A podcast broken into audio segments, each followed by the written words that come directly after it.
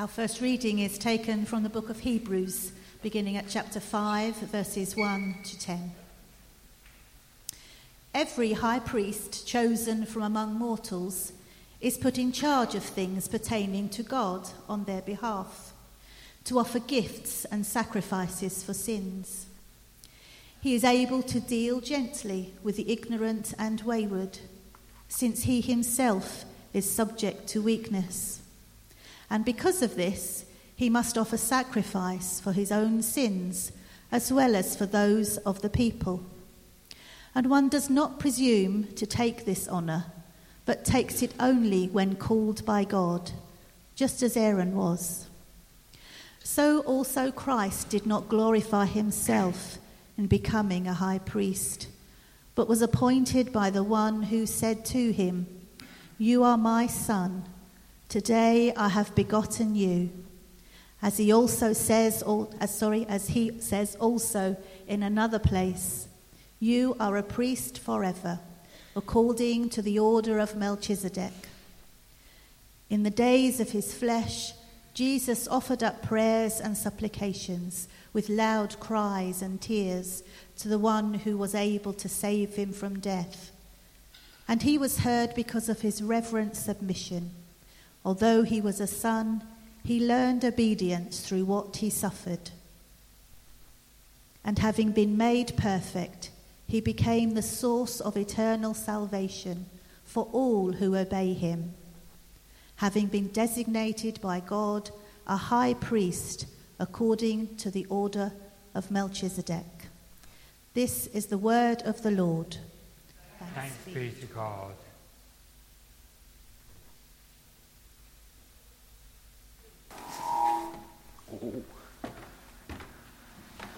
Please stand for our gospel reading. Hear the gospel of our Lord Jesus Christ according to Mark. Glory to you, O Lord. James and John, the sons of Zebedee, came forward to him and said to him, "Teacher, we want you to do for us whatever we ask of you." And he said to them, "What is it you want me to do for you?" And they said to him, "Grant us to sit, one at your right hand and one at your left in your glory." But Jesus said to them, "You do not know what you are asking.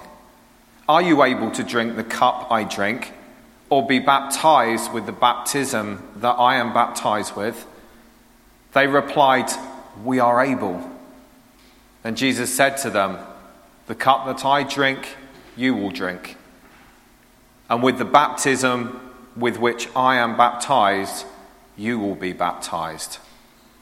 But to sit at my right hand or my left is not mine to grant, but it is for those for whom it has been prepared." When the ten heard of this, they began to be angry with James and John. So Jesus called them and said to them, "You know that among the Gentiles, those whom they recognize as their rulers lord it over them, and their great ones are tyrants over them. But it is not so among you. But whoever wishes to become great among you must be your servant, and whoever wishes to be first among you must be slave of all. The Son of Man came not to be served, but to serve, and to give life, his life, a ransom for many."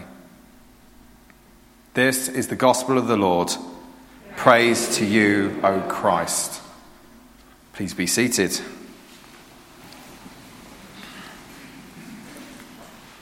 Now let me pray just before I start. Father God, I want to uh, thank you for this morning. And Lord, I pray that these words uh, would be your words, not mine. That where um, things need to be dropped, that they would be dropped. Uh, that where things need to be emphasised, uh, that you would bring that to mind. In Jesus' name, amen. Now, um, I know I've got young people here and adults alike, so my message is almost twofold today. My message is to teenagers and also to adults. So adults, have you ever been in a situation where you have been startled by what you have seen in the mirror? Yes? Right, excellent. Um, or had that feeling that you've looked in the mirror and you've gone, where is that twenty-one-year-old that I still feel like, yeah, on the inside? It's one of the things my mum always used to say to me, was she said sort of like, where, where's the twenty-one-year-old gone, Mark? Because I still feel like the twenty-one-year-old inside. And I can see a lot of nodding of heads, which is good. And this morning, our readings are about the disciples. And I'm going to talk a little bit about the disciples. But I want you to understand that actually, the way they were, what they were going through, actually, we're all a bit like them as well. You know that twenty-year-old that you still fit, that twenty-year-old, that's still in there. Yeah, the passions, the love, everything is still there. Uh, so whether you're a teen or whether you're an adult, you can still engage in what we hear today from Jesus' story.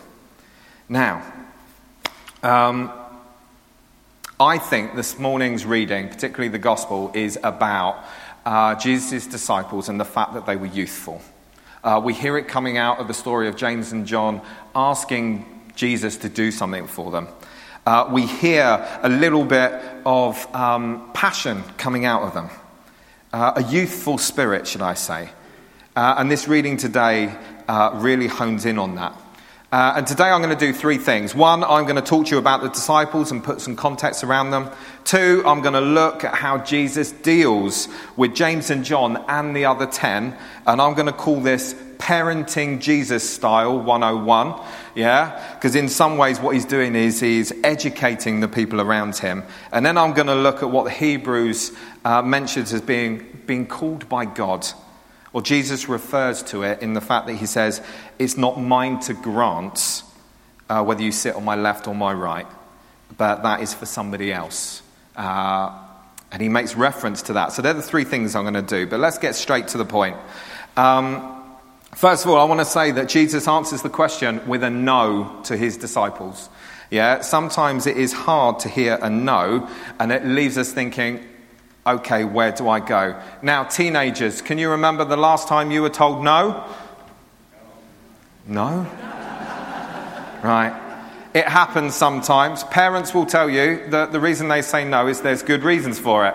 And it's a bit like that today with Jesus, yeah? Jesus was saying no, but he does the classic parent thing, which is he says no, but he wraps it up in a way that maybe it's not a no. Yeah, he says, oh, you don't know what you're asking. Now, I don't know whether we've got anybody here today who has asked for something and their parents have said, uh, actually, yeah, well, I don't think that's really the best thing for you at the moment. I think we might need to wait. It's not a no, but it's not a yes either. Well, any teenager will tell you that is still a no. Yeah. Um, and James and John have asked to sit at Jesus' left and right hands. And Jesus has said, nah, it's not happening. And he stays with that all the way through. But he uses the opportunity to teach the disciples, not just James and John, but the rest of them as well, about something about how he wants them to live. I've got to find my place now. Um, we're going to be looking at that, but let's look at the disciples. Here we go. What do we particularly know about the disciples? We know that James and John were the sons of Zebedee. That was mentioned today in our reading. In another gospel, they're called the sons of thunder. Now, this is a name given to James and John, not by Jesus, but by the world around them. They're a little bit lively. They're probably making a lot of noise. They're probably like a lot of our teenage boys. Yeah? Um, and we've got to remember that we're looking at Jesus' disciples. So, one of the things we do know is that they were fishermen. James and John definitely were, because they left their dad with the boat when they went to go and follow Jesus. We also know that Peter was a fisherman, because he went back to being a fisherman after uh, Jesus had died. And how old do we think the disciples were?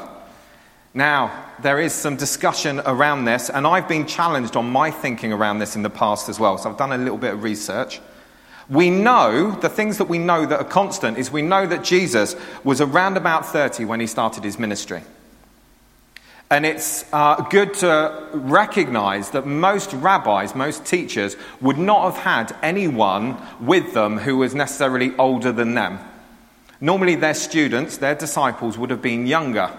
So we know that most of the disciples would have been around about thirty and below. So that's our maximum age. We also know that we've got a younger age coming in. Young men in the Jewish tradition became men at the age of thirteen. They'll go through a thing called a bar mitzvah, is what we call it now. Uh, they would stop their education and they would be classified as men. So we've got a minimum age, thirteen and thirty. But what we can do is we can start to go in a little bit deeper into that, and we can say, right, James and John, they were working, they were doing a trade. That means they were at least fifteen because they had started working in a trade. But I'm going to add to that. And I'm going to say, actually, probably a couple more years, because they were able to leave their dad. And they were able to leave him with the boat, which means they were considered like adults. So I'm going to say seventeen is around about the minimum age we can look at for a disciple. And when we look at um, things like uh, Peter was married, because we know that Jesus healed his mother-in-law. We know that Peter, um, when he followed Jesus, the cost was quite big. So I'm going to say Peter could have been about twenty-seven. So we're starting to look at twenty-seven, seventeen, about a ten-year gap between them. But what we do know is that we've got twelve young men. Now, um, age is one of those things that I just want to make a, a little point. Uh, Matt, could you stand up for me? Can everybody look at Matt for me? I know at home that's really difficult because you can't see Matt. But Matt is actually thirty-four. Is that right, Matt? Excellent. Matt's thirty-four. You can sit down now. Matt is uh, one year older than Jesus was when uh, he went to the cross. So four years earlier from where Matt is would have been the age that Jesus started his ministry. It was an age where people were considered to be able to teach as a rabbi. And Jesus stuck to that. Now, Ollie, can I get you to stand up? It was Ollie's birthday last week. How old were you last week, Ollie? eighteen. Right, thank you. So, Ollie at the age of eighteen is the sort of age of a disciple that we'll be looking at between Matt's age and Ollie's age. You can sit down now. Thank you very much. Well done, Ollie. There was no prep with that. He did that all on his own. That's very good. We didn't have to do any training or anything. It was good. Um, yeah, what we do know is we've got a group of young men, twelve in total, and they're... They're being like young men, like Ollie, like Malachi, like Nathan, that they, um, they've got a maturity, they've got a, a physicalness that they can go and work and they can do stuff, but they're still learning, they're still young. And this is what we hear in the gospel reading today. We hear James and John saying, this is what we want you to do for us, Jesus. And there's me, oh, that's actually quite arrogant in some ways, isn't it? Jesus, will you do something for us, but I'm not going to tell you what it is? Um, I think if my child, or my children, sat down here, asked me to do something and I didn't know what it was, I think the answer was going to be no straight away. Um, but they did that because they were being youthful. Now, let's think about what does it mean to be a young person. I've been giving it some thought, and I don't want to offend any young people here. So if I do, I apologise. You can shout at me later. Yeah? I'm going to say that a young person during these ages of seventeen to twenty-three is someone who um, spends a lot of time focusing on the here and now, yeah, the present. That they're standing within their groups, within their friendships is really important to them. How others see them, how they're respected by other people in the group. There's a sense of jostling for attention within the places that they find themselves. And although they live in the ever-present, the here and the now, they're having to keep one eye on the future because they know that the future is coming. They're told that the world is their oyster, that everything is open to them. And there's a sense of adventure with that, but it's also mixed with intrepidation and anxiety. I think that's a good way of summing up a youthful generation. And that's what Jesus is dealing with. when he speaks to James and John. That's the very nature of the disciples. And it's actually what Jesus uses to take the gospel message out into the world. So being young is good. And two, Jesus knows what it's like to be young, not just himself, but with those that he worked with. So he's confronted with this question from James of John uh, about sitting on his left and his right. They have the tenacity to ask, and he says, no. But he goes on. And he says, do you not understand what you are asking? To take of my cup and to take of my baptism. And James and John in this actually say, yeah, we get that. I want that. And as me, do they realise what they are saying? Because you see, we're looking at it from a point of view of understanding about a cup of sacrifice.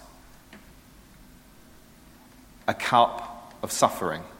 We also understand about baptism, that when Jesus was baptised, the Holy Spirit rested on him and rested in him.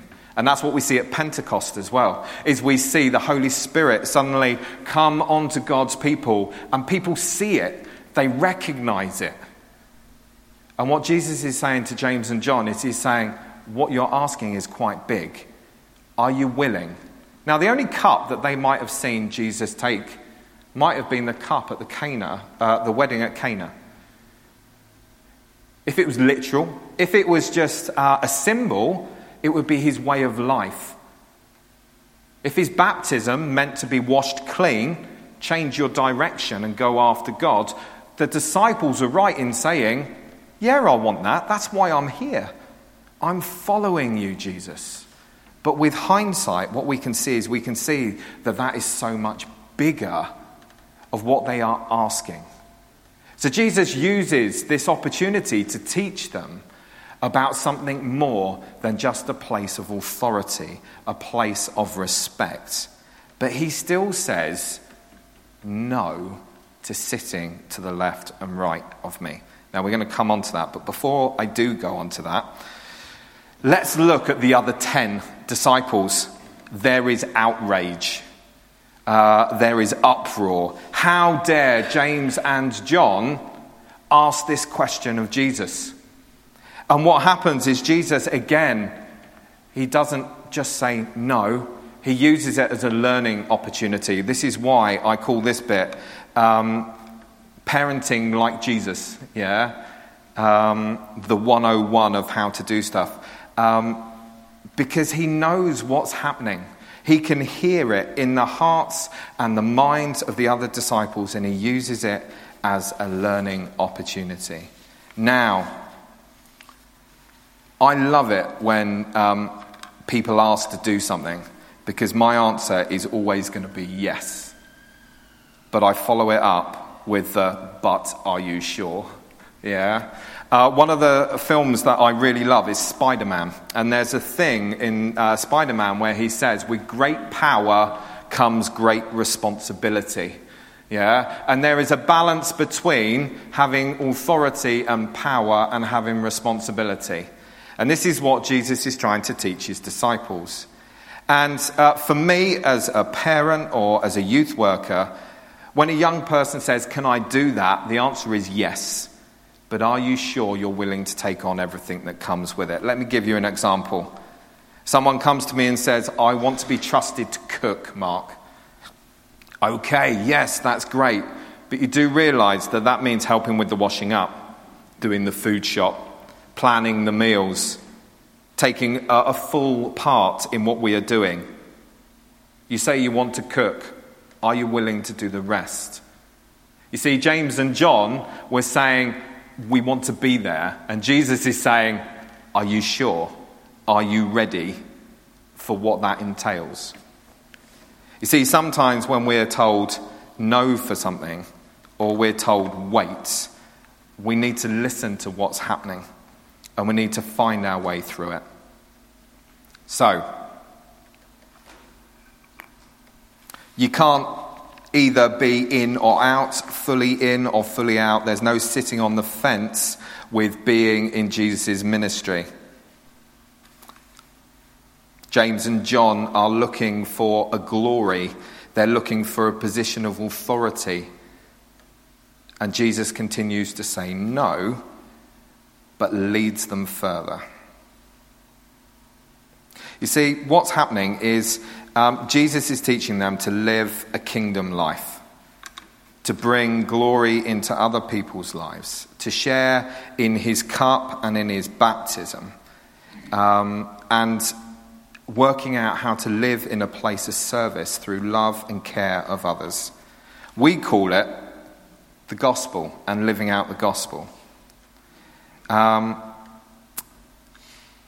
and it's amazing how Jesus takes the disciples, the ones who have left education because their time has come to an end, a group of boys, a group of lads who argue with each other, that have passion and enthusiasm, that are willing to listen and learn and follow what their master does, even when they don't really get one hundred percent what it's about all the time. He took them and turned the world upside down. I look at what Jesus did with his disciples and I think it is amazing. And we get to stand here today because of those twelve disciples and the other people that were disciples alongside them who took God's message of Jesus Christ and what that brings to the world around them. They took it out. They took the cup of sacrifice. They took the baptism of the Holy Spirit, the baptism of water that was Jesus' baptism, and they shared it with those around them. Now, I want to look at my final point today, which is about how Jesus says that the places on his left and his right are not for his to give away. The Hebrew writer calls it being called by God, and describes in details how some roles, in particularly the role of the priest, can only be designated by God himself. Now, in the reading, we heard the wonderful name, uh, the uh, the high priest, the priest, in the order of Melchizedek. Now, I love the names in the Old Testament. I remember when we were thinking of names for our children, my grandmother, Nana, she really wanted me to have uh, biblical names for my children. Yeah, so I sat her down and I said, I've got two. Uh, one of them is Zebedee and the other is Melchizedek, of which she looked at me very strangely and said, no, I meant Mark, Luke, James, John. Yeah, um, but I love the names in the Old Testament. I think they are brilliant. But we have this name, the order of Melchizedek, and what does that mean? And actually, it relates back to what Jesus was talking about. Yeah, Melchizedek, we find in the Old Testament, it's in Genesis uh, fourteen. Uh, he's a king, but he is also a priest of the God Most High, which is the God of Israel. And he appears to have no lineage. He just appears in the book.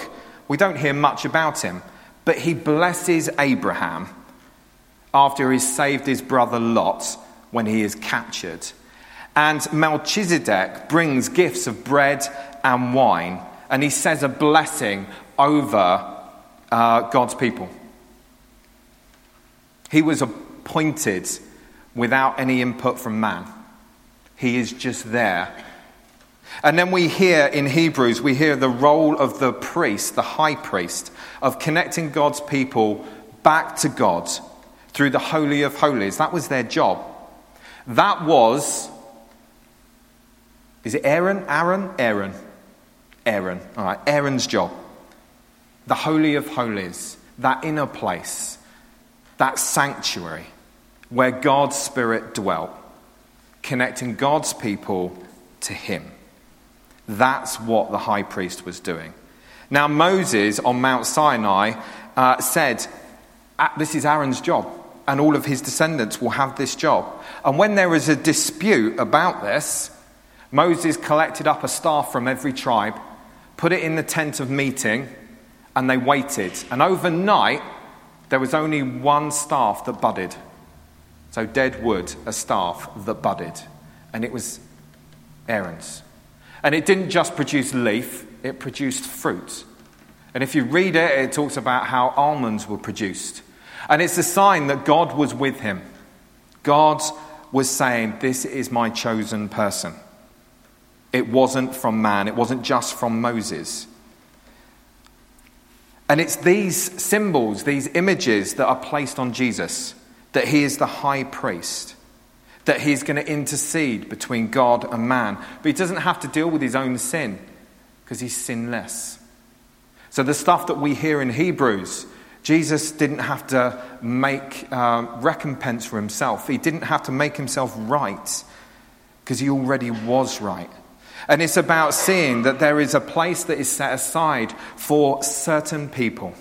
And Jesus is saying the left and the right, that's not for me to say because that has been destined by God for others.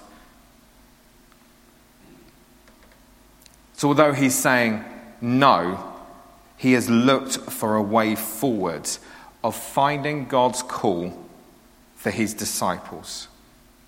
You see, there is uh, a role to place. And for some people, uh, a call from God is to a holy life. It is to giving up their life completely for God, to a priestly role. But there is also a call to every single believer to walk with both a cup of suffering and a baptism of the Holy Spirit, and to work out how to serve others, which is what Jesus was talking about with his disciples. And there's a call on us to respond to God because we believe in Jesus. So to finish my talk, I want to leave you with three things. God is interested in you. Whatever age you are, he's interested in the person that's on the inside. It might not be the one that you see in the mirror. It might not be the one that is fully there. Like if you're a teenager and you feel that there, there, there's so much more. It's like God's interested in you where you are now. Just like Jesus was interested in the disciples. He's interested in your passions. He doesn't just say no and walk away. He says, okay, how do we walk together? I want to ask you to let Jesus know your heart's desires, like James and John did, because if they hadn't have asked, we wouldn't, we, we wouldn't be better off. We wouldn't be able to hear this today if James and John hadn't said, this is where we're at, Jesus.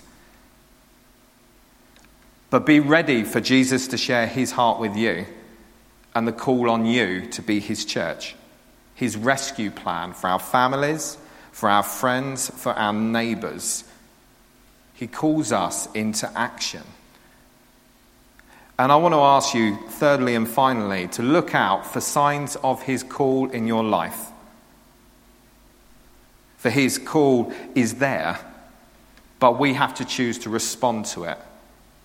Are you willing, like James and John, to say, okay, I hear about the cup, I hear about the baptism, I'm in. See, James and John went on to have to put what they'd said yes to into action. They had to stand up and they had to understand what it meant to suffer as a follower of Christ. But they also needed to walk in the same baptism that Jesus had. And they walked with authority and with power. And this heart in them to want to be in Jesus' glory, they got to see it, but they got to see it day to day. It's like Peter, when he walked out of the temple, he said, gold and silver I do not have, but what I have I give you. Now get up in the name of Jesus Christ and walk. And he was talking to somebody who had nothing at the side of the road. They walked with power and with authority. The very heart that they had that brought out a little bit of annoyance in the other disciples, they got to walk that life because Jesus had said, maybe not now, not that bit, but yeah, we're going to do life together. Let me pray. Father God, I want to thank you for everyone sat here and everybody at home. And Lord, I want to pray that your Spirit would convict our hearts to walk with you, that we would hear what it is to be your disciple.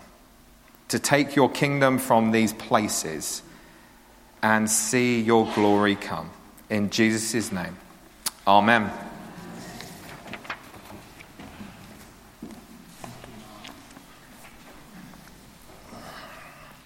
Thank you, Mark. What a wonderful reminder of the way that Jesus deals with us, every one of us, because he knows us inside out, literally. Going to stand and sing that wonderful hymn, When I Survive.